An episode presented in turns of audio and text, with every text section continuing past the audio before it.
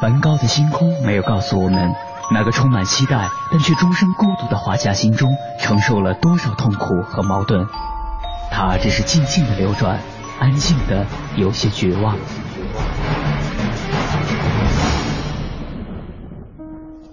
莫奈的睡莲没有告诉我们，那个喜爱平静的人在动荡的时代中，心里有着多少的叹息和遗憾。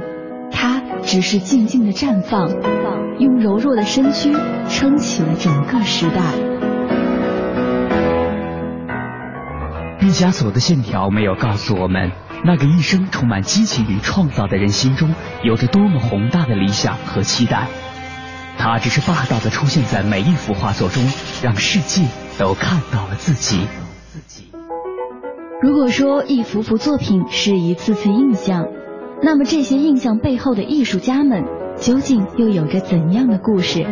凡尘工作室艺术系列全新话题：印象、写实与浪漫，带您一同走入艺术背后的世界，对话艺术家，还原他们最真实的样子，讲述他们最浪漫的艺术理想。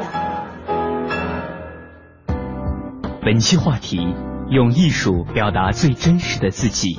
本期节目嘉宾齐哲。齐哲，一九七三年出生于河南郑州，一九九七年毕业于广州美术学院装饰艺术设计系壁画专业，获文学学士学位。二零零三年毕业于广州美术学院版画系，获文学硕士学位，同年获工程硕士第二学位。二零零七年至二零零八年，教育部公派高等院校青年骨干教师访问学者。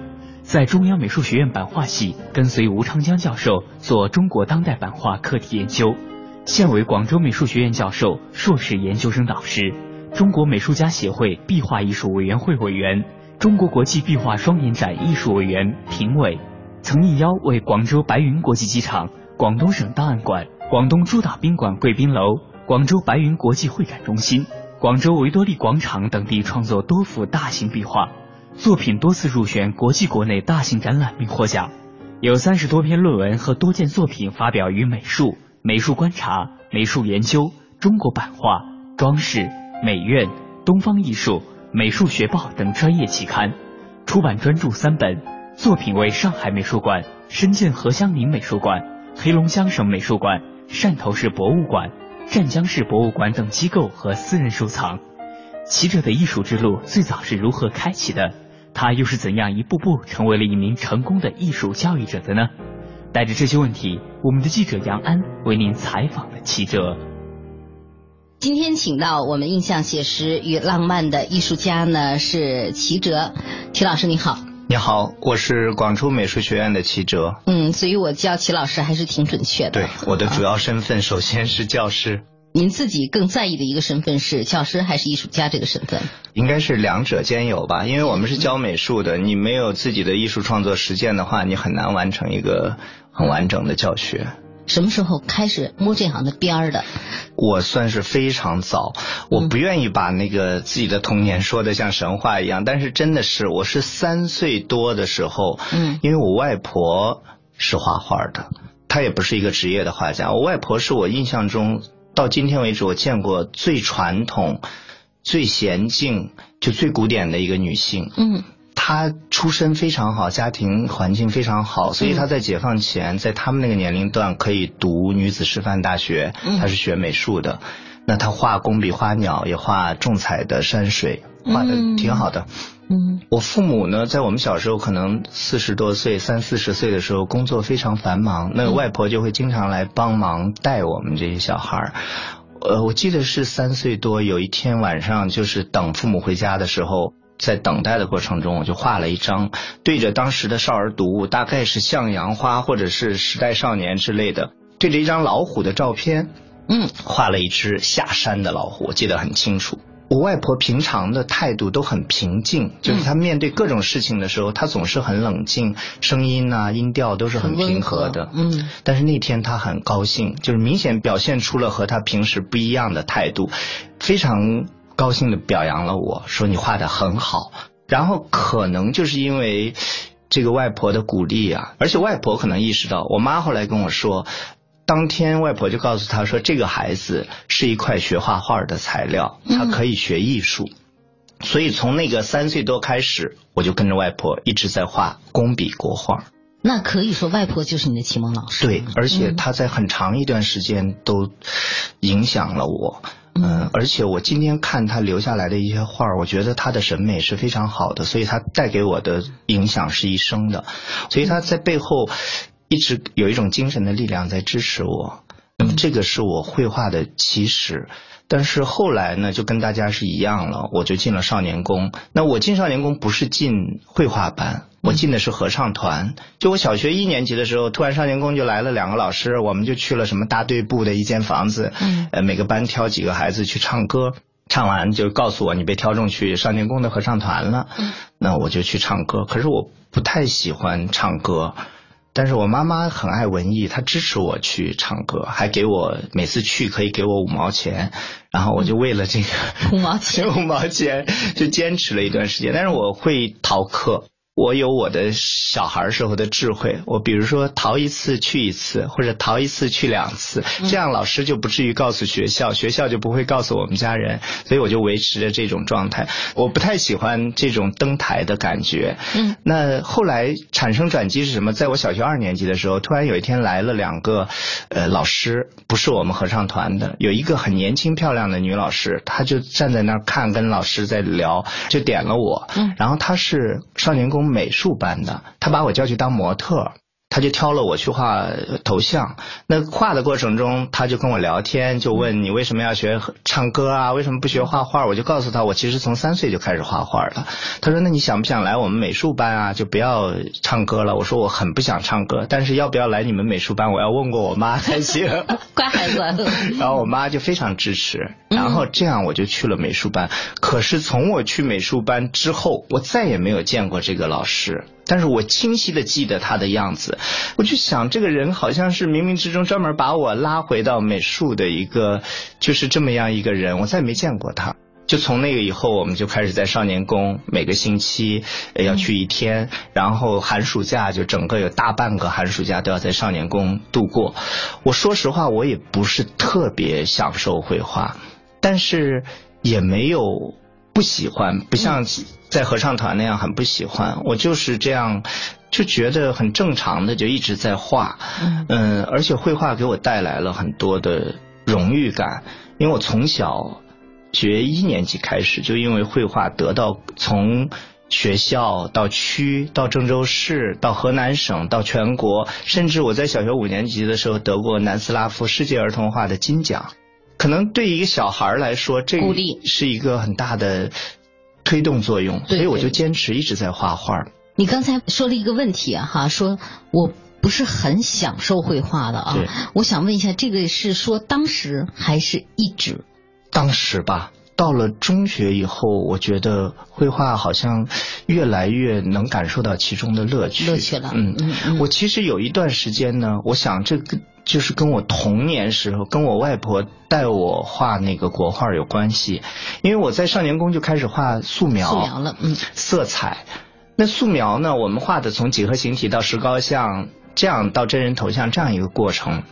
他追求的是西方的这种黑白灰体面关系，追求立体感。我们经常要说要画得进去，要拉得出来，嗯，就是要凸凹感要出来。可是我从三岁开始受到的训练是线条的训练，嗯嗯，工笔国画是线条的训练。这种训练呢，会让我对这个体积感不是特别强，所以我那个画呢，总是有一条边线在独立的出现，那个体积感就不太强，我就很很有挫败感。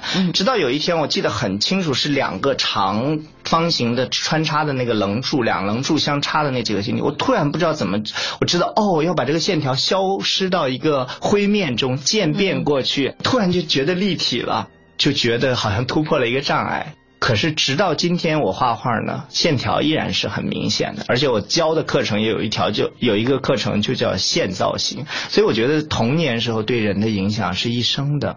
我当时没有选国画，我觉得也是因为童年的影响。因为你想想，从三岁画到十八岁的时候，你对这个东西会有厌倦，而且永远是在勾线，画的题材会接近啊等等。而且当时你觉得表现一个物体要以真实为。目的。可是国画达不到那么真实，我就会觉得这个东西不太好，所以我不要学国画。但是事实上，这种中国传统绘画的对我的影响，到今天反而是呃一个特色。呃，也是你抹不去的一个东西。嗯嗯，什么时候开始有点哎，说我将来可能就是走这路了那意思了。嗯，其实我学画画呢，都是很业余的时间。我父亲是一个。铁路桥梁的工程师，嗯，因为文革啊等等这样的时间和家庭出身的问题，他的才华显然没有充分的发挥出来，所以他对我的人生寄望是成为一个理工科的天才。嗯，他在我们姐弟三个里头挑中了我来作为培养的对象，嗯，所以他从小教我数学，我记得很清楚，在我开始画画不久，大概四岁多的时候，我是会做四位数的加减乘除法。我的主要表表演功能就是在爸爸那个设计院那个单位里头，坐在地上用粉笔头，叔叔伯伯出一道题，我就现场给他做出来。嗯，那个时候中国科技大学有一个少年班，对对对，十一二岁的小孩读大学，我父亲的理想就是把我送进那个少年班，结果，嗯。又是这个前期太早介入了这个数学教学，在小学里头我学的那些东西，基本上我根本就不用学，因为我在上学前我爸都教过我。然后这个逆反心理和就是你已经有一个先入为主的东西，就你不会好好听讲，但是你能应付考试，但是你的那个父亲的教学和老师的教学是不一样的，它不是循序渐进的，它是跳跃式的，所以我的数学结构其实在小学时候就埋下祸根。嗯。等到我上了初中呢，我又上了一个重点中学的一个重点班，他用的是一本实验教材，是一个美籍华人写的实验教材，比普通的教材要厚两倍那么厚。我记得很清楚，我们在初一学的余氏定理，我父亲说那个是他在大二的时候才学的东西，就是这个是针对数学天才的一个教材。嗯，结果碰到了我，而且。雪上加霜的是，我最好的一个朋友买了一套金庸的武侠小说全集，三十六本。我上课看，下课看，晚上睡觉藏在被子里头看。我大概用一个多月的时间把这三十六本小说全部看完了，甚至连数学作业都是我那个好朋友模仿我的笔记写出来的。所以我的成绩出现了一个非常大的滑坡。嗯，我在上一个学期的成绩是在我们那个重点中学重点班排第五名。隔了一个学期变成了四十五名，其他的功课都可以弥补，都没有问题。数学代数在那个阶段就一下就有一个空档。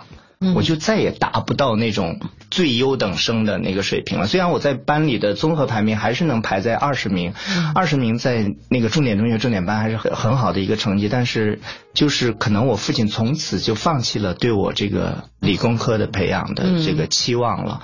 那他很快的发现我，我觉得父亲父母对孩子的影响也是非常大。他很冷静，他很快的发现我在这个绘画方面的才能是超过一般孩童的，所以其实是。最不支持我的父亲变成了鼓励我从事艺术创作的父亲，就是到我进入高中面临这个专业选择的时候，父亲说这个专业你可以去做。嗯，对。再回到当时，父亲支持其实有一点无奈在里边啊。你自己有没有真的说，哎，这个事情适合我自己那种感觉？还是有很多东西就是像大多数孩子一样是被动的，这么一点一点推过来的？我其实有很多人生的设想。我想当大学老师，这是我很小的时候，因为我父亲有很多同学就在做大学老师，我觉得他们的谈吐儒雅，然后形象也非常是我想成为的那种人。我其实一直没有想象我爸设想的那样成为理工科天才。我曾经的理想是想成为一个律师，还想成为像您这样的采访记者，面对各种新鲜的事情。可是后来人生有些事情，我觉得。是有必然性也有偶然性的。你比如说我选择专业这个事情，它的必然性在于我从小就开始学绘画。嗯，那它的偶然性也存在，因为我并没有想把它当成我的专业来发展。可是各种情况交织以后，大概在进入高中以后，我基本上就确定要读美院了。要读美院了。对。嗯，为什么选择广州？这个跟我的老师有关系。嗯，在我我出生在河南郑州，成长一直在郑州。在郑州有两位非常杰出的油画家，而且都是我的老师。一个是我在初中时候的老师曹新林先生，那他是广美六四届毕业的，一个是我高考前的老师段正渠老师，他是广美八三届毕业的，两位都是油画系毕业，所以我们在郑州的时候，我觉得广州美院的绘画水平那是非常厉害的，所以这种老师的影响，呃，对我们有一个榜样性的作用，所以就选择了广州美术学院，很顺利。我回读了一年，回读了一年。呃，第一年我也考取了那个本科的院校，但是也是我们的老师，因为在九十年代初考美院是非常困难的事情。嗯，我在第一年已经考取了一所本科院校，但是我的老师李志伟老师，我现在呃也很怀念这个老师。他当时建议我再回读一年，他说以你的才能，应该读一所大的美院，嗯，才。会有更好的发展，所以我是又回读了一年，高分考进了广州美术学院。您进入广美的时候是九十年代初，对，九三年，九三年，对，大学的那个阶段对您来说最重要的记忆和收获是什么？我非常感谢我在广州美术学院所受的教育，我直到今天，我走遍世界，也经常来北京，我依然觉得广州美术学院是。啊，我的一块福地，我在那个地方受到了非常好的教育，得到了非常丰富的信息。九十年代早期、中期，包括八十年代，是广东的一个黄金时期。嗯，这当然跟国家的政策有关。那个时候改革开放，嗯，重点在珠三角地区，广州又是珠三角的省会城市，那它天时地利人和全部具备。这种大形势下，广州美术学院当时是生机无限。我上学的前一年，广州美术学院的领导换届，我记得很清楚。我们那一任的院长是梁明成院长、张志安书记、潘行健副院长、尹定邦副院长这一组人才啊，那个我经历了广州美术学院改革开放以后最好的一段时期。嗯，那个时候气氛非常和谐，学术氛围非常开放，然后大家都有一种。非常内在的急迫的向上感，就是那种昂扬的那个气质都在宣泄出来。其实九五年我在读大三的时候，广州美术学院曾经在中国美术馆办了一次院展，这是第一次有一个学校把整个中国美术馆所有展厅全部包下来。呃，做展览，当时那次展览在全国美术界，特别是这种高等美术院校里是引起轰动的，就所有的院校的院长都带着自己院校的老师来观摩，来看一看这个好像大家都觉得在边缘的位置的这样的一个学校，究竟做了一些什么？看了折腾出什么来了？结果看了以后评价都非常高，那就是我正在接受教育的时期，所以我对广州美术学院本科的教育我非常。感恩，我很满足那段时期，嗯，所以我在广州美术学院很快乐，老师都很关爱这个学生，嗯，同学也都很团结，一起画画，一起玩，一起干什么，还炒更赚钱。我我其实从大二开始，我的那个经济问题完全可以由自己解决，因为我们大部分的就这代学生面临的一个问题，尤其是艺术类的院校的学生，上学前基本上是那种套路式的学习嘛。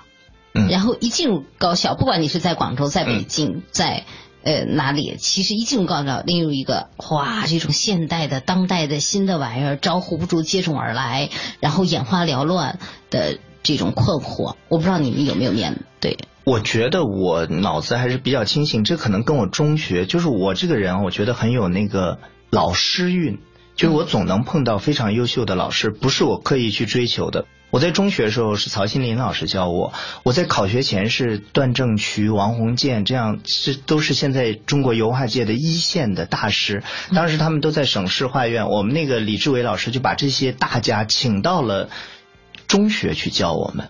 那我们接受到的教育，我觉得并不是一个样式化的教育。嗯，即使今天看起来，他当时传授给我们的东西依然是站得住脚、非常成立的、非常超前的这种艺术教育。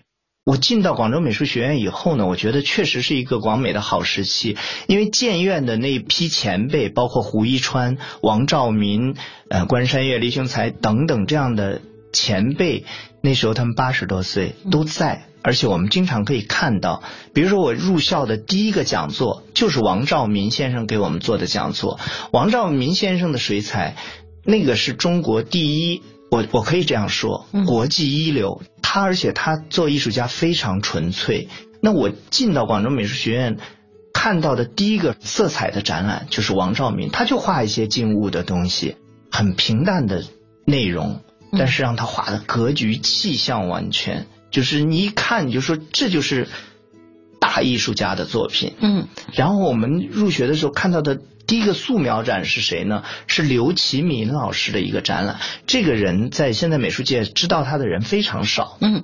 他是中央美院五三年的毕业生，就分配到广州美院版画系教素描，是水平非常高的一个，而且也是一个不平教授，不要房子，终身独身。对艺术极其虔诚的这么一个，他的画面洁净高级，就是我们知道哦，素描可以画成这个样子，就出现这样的展览，我觉得是给我一个精神上的当头棒喝，就知道好的艺术就是这个样子的，很纯粹很干净。那我觉得这个会对我有影响。我后来我去看王兆民先生，看刘启敏先生。我看到王兆民就在家里画画，我印象特别深。他的沙发扶手上啊，布艺的沙发里头是木头，抠出了一个洞，里头有那海绵，在底下就是木头。这已经是九十年代，我去的时候九四年，九十年代中期，这么伟大的一个艺术家，对生活的要求是这么低。那去了刘启敏家，他去世的时候，他家还有那种学校那种木凳子啊，腿儿断了，他接一块木头钉的。你像刘启敏是天津的银行家出身，公子哥来着，就是他从小经历过大富贵的。他们去除了这些物质的这种表层的东西，他们的要求非常少，他们享受这种精神的乐趣。所以，当你面对这些先生的时候，他不用说太多，所以你心就会比较安静。嗯，广州没有外界想的那么浮躁喧嚣。广州美术学院在九十年代，我觉得是一个各走各的路。广东人一个很大的特点是个体化，嗯，他不太干扰别人，嗯，即使是老师在教学的时候，他也非常尊重这种学生的个性。当然，这个也是建立在这个精英式教育的基础上。比如说，我们那年的广州美院本科生，除了教育系之外，我们整个学院只有一百零八个人。那你想想，一个系里头就十几个人，老师比学生都多，他可以尊重每个学生的个性和特点，让你自由的发挥。所以我我不觉得九十年代是一个很焦躁、很很急迫的年代，我就觉得要拼命的吸收东西，太好了。我本科主要学壁画，那他要接触的材料非常多，我就觉得时间不够用，拼命的。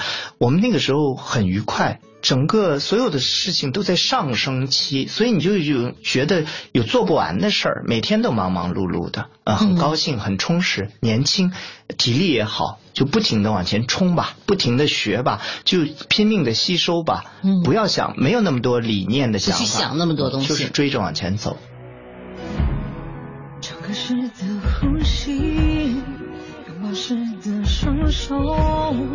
因为触碰心灵而感动，从心跳穿过眼眸，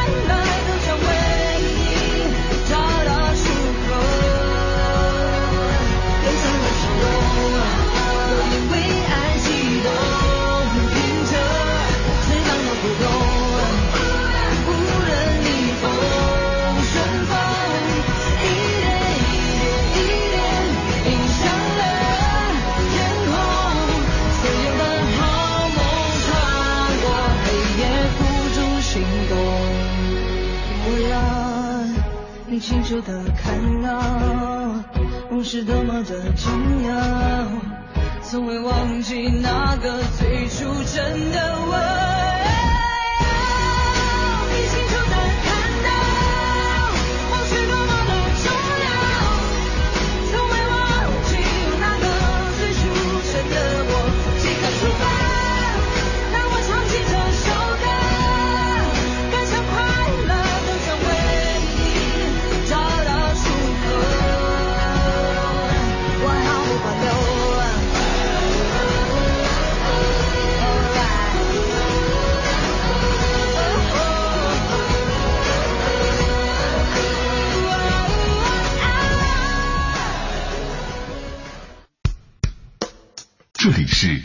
中央人民广播电台经济之声。每当夜晚来临的时候，天晴满树花开，雨天一湖涟漪，阳光照耀城市，微风穿越指尖。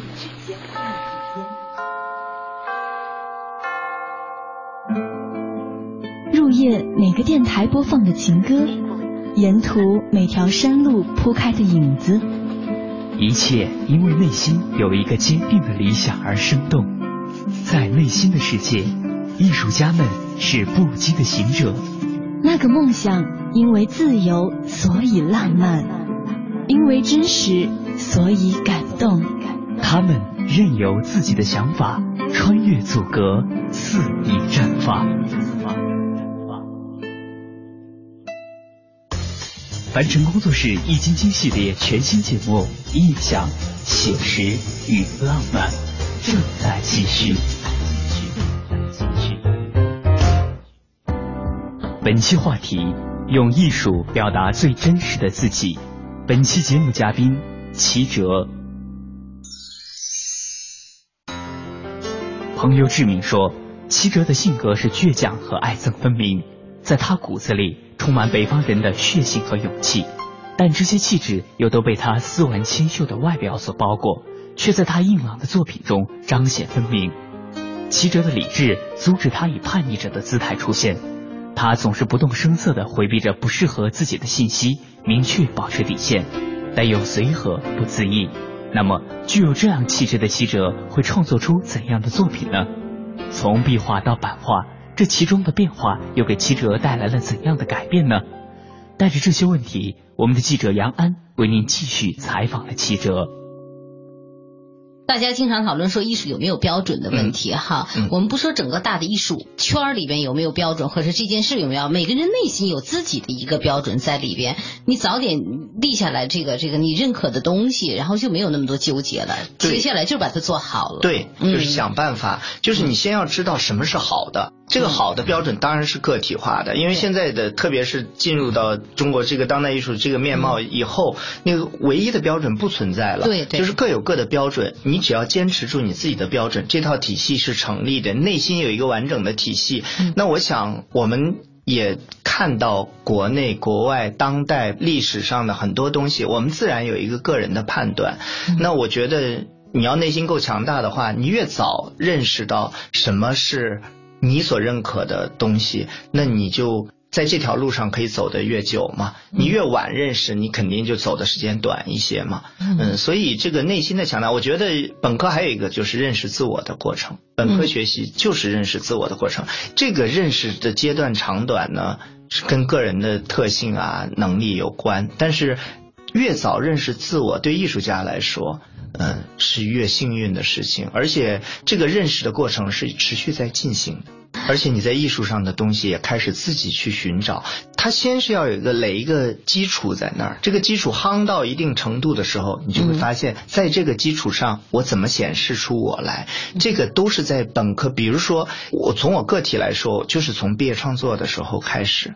那个时候的毕业创作是要进行一个多学期的，耗时七八个月。那个时候学生气质也比较昂扬。我当时画的有四米多长的一张画，因为壁画嘛，就是你要尽全力，这一段时间什么都不想，就是全力去做这件事情。在这个过程中，你会更加深入的考虑到我应该呈现出来一个什么面貌。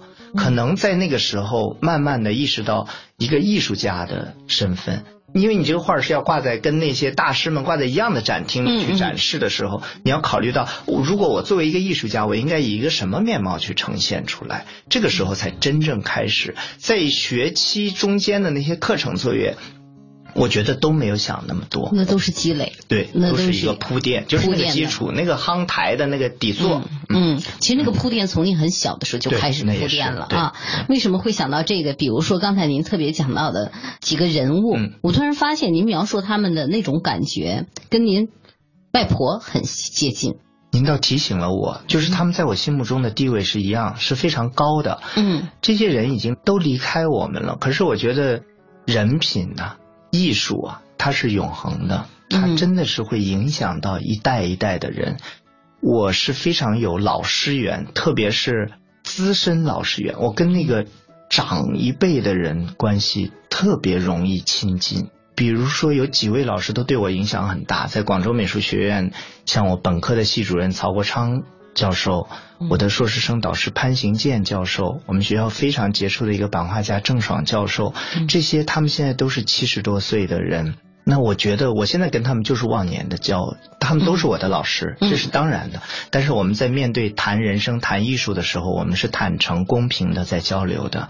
比如说，在呃湖北湖北美院的老院长唐小河先生，就是我们真的是一见如故，越走越近。就是我非常尊重他的作品，他的为人，那他也非常关爱这个很小的小像他孩子一样的后辈，这样的这个是缘分，你求是求不来的。我想可能是气场接近，是同一类人。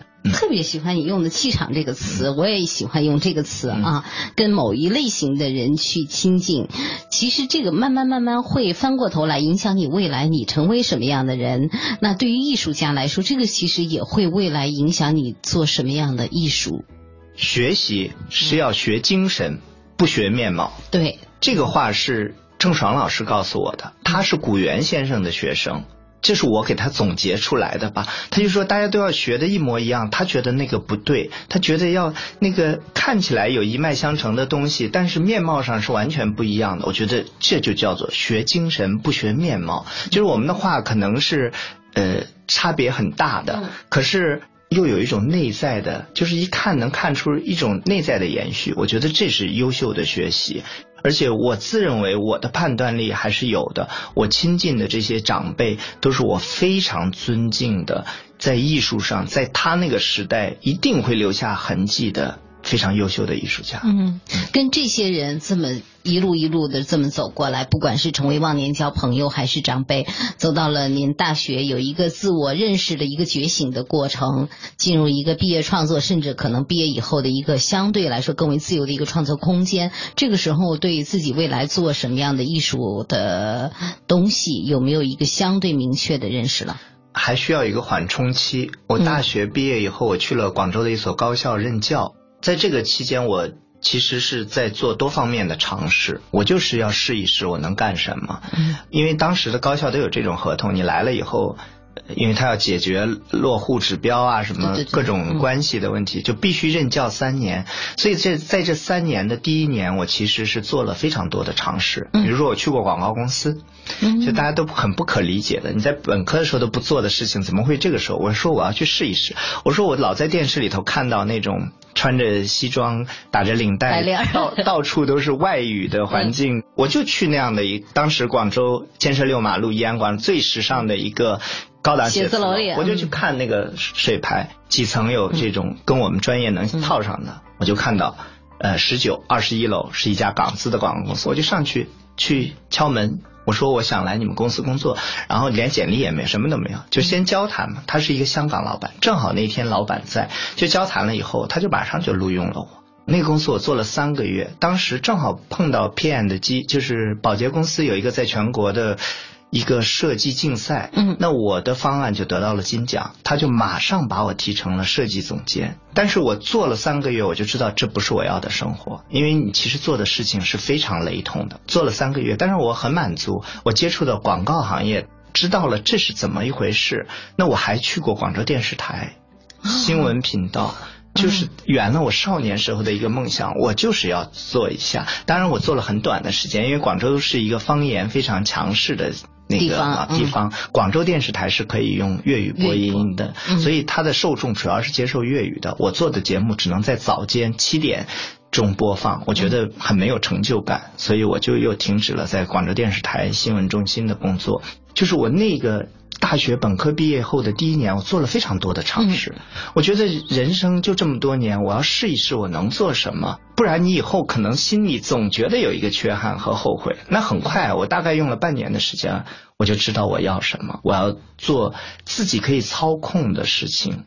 绘画是我一从起始到终止我可以操控的事情，所以我非常清楚，就是必须得。工作满三年嘛，我就完成我的教学任务，画画，准备考研，然后我就三年以后马上就考上了广州美术学院，然后研究生以后就回到了母校来任教，就算是稍微飘荡出去了一小段时间，调整回来了，马上就回到了自己的呃本业里头了，很快就找着这个正路子了。对，这个路挺宽的，怎么找着现在的这种专业的？我本科是做壁画的，嗯。嗯，但是我研究生选择了版画。这个选择，我觉得也有偶然性。我觉得人生好多事情都有偶然性，但是偶然中都有必然。壁画是一个公众的东西，不是由艺术家个人可以完全控制的事情。它存在着甲方、乙方和社会的接受度的这样的一个问题。而且大型的壁画你不可能由一个人来完成。当然，在文艺复兴时期，在更早的时期是由艺术家个人完成的。那个时候他的工期有多长啊？我们现在的工期都恨不得几个月，几个月，当时人家四年半甚至更长，五年的时间去做一幅壁画。所以。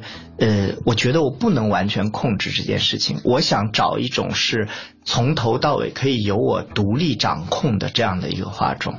为什么选版画呢？这就回到刚才我讲到郑爽老师、潘新建老师他们的作品和人。给我留下了非常深的印象。我原来是要报郑爽老师的研究生的，但是郑爽老师那时候年龄已经比较大，就退休了。嗯，那潘兴建老师也一直对我非常好。我在读本科的时候，他是我们的管教学科研的副院长，那他对学生是非常好的，所以我就报考了潘先生的研究生，而且非常顺利的通过了研究生考试。当初更多的是冲这个老师。对版画并没有那么强烈的说冲版画去的，就是因为人对这个画种产生了美好的印象，因为这些人的作品对这个画种产生了美好的印象。如果今天再重新选择，我未必会选择这个画种，这个倒是真心的话。嗯，但是我们还是要谈谈这个画种啊。我是做了这么多艺术家访谈之后，才开始去重新认识这个画种的。做了这么多艺术家之后，发现很多的优秀的艺术家，尤其是做这种架上平面的优秀的艺术家，他们今天不管是在做什么样的东西，发现他都有一个版画的背景。为什么？大家笑谈说版画出人才，对，因为版画这画种呢，其实在如果按今天的社会来判断的时候呢，它并不是一个非常热门或者是非常流行的一个画种，对，而且挺费劲的，挺费劲的。版画的制作周期极长。制作的强度也大，但是版画训练呢，也会给艺术家带来很多的发展可能性。因为版画呢，因为它制作周期长，接触的板材也比较多，它就存在一个计划性。做之前你要想到完成时候的样子，这是有一个超前的预想性的。比如说我们版画是分画，要画稿子，然后刻刻板子，然后再印印出来。那这三个过程，你要从。画稿子的时候就想到印出来的成果，这是要有一个预设性、计划性的这样的一个训练的。嗯，然后版画呢，它这个材料性、材料性这个东西呢，也是跟当代艺术有很很紧密的联系。材料是很本质的东西，图像有时候是表象的，所以在很多方向上，它跟。艺术有各种层面的对接的方式，嗯，所以版画训练就会出来，不仅仅是版画家，它会辐射到方方面面的这个艺术家，嗯，所以版画是很有意思的一个画种，但是版画的社会推广度。显然不够，但是我觉得像我们这批的画家，包括我很熟悉的中央美院的康建飞老师，他现在在中国美协版画艺委会做秘书长，嗯，他也在做。我们这个方向上是有共通点的，就是我们都希望版画能更大众化。嗯，版画原来是最大众化的艺术。对对，因为它是跟中国传统的雕版印刷、跟佛教的传播、跟文化的传播有关系的。到新兴木刻，鲁迅倡导的新兴木刻时期，它是跟战争、跟宣传宣传来联系的。为什么到今天版画变成了一个极小众的画种？这个事情呢，多多少少也是版画家要考虑的。我们当然是回归内心，可是你还是期待有知音吧，有观众，所以我们也都在考虑这样的事情。谈起齐哲的作品，原广州美术学院副院长、广东省美术家协会版画艺委会副主任潘行健曾这样说。知识分子的家庭与大学校园的环境，使既是七零后又是处女座的所有的特性，在齐哲的身上似乎更明显些。出生在北方、成长在南方的经历，又使这些特性有更微妙的呈现。他少了几分外扬，多了几分内敛，更容易走进自己的内心。他看重底蕴，追求完美，自信而敏感。他总能主动及时的起步，赢得某些时间空间，却容易受累受阻。兴奋过后的失落，生存环境的恶化，人生路上的不测，还有传统文化的低落，更有同代人的命运，都能引起这颗敏感心灵的反应与思考。这种复杂而细腻的心态，程度不同的演绎到作品中时，被七者把握的委婉含蓄而耐人寻味。画如其人，画能观其人。好的美术作品总能让人看到作者。我以为齐哲的作品也是。那么。齐哲是怎样创作出这些作品的？在学习壁画和版画的过程中，他对艺术的理解又产生了怎样的变化呢？明天的节目中，我们将为您继续采访齐哲。昨夜梦见了天堂，还有暖融融的光。本节目由凡尘工作室策划制作，总策划王小晨，执行策划张云远，制作人马素双。遇到挫折，能。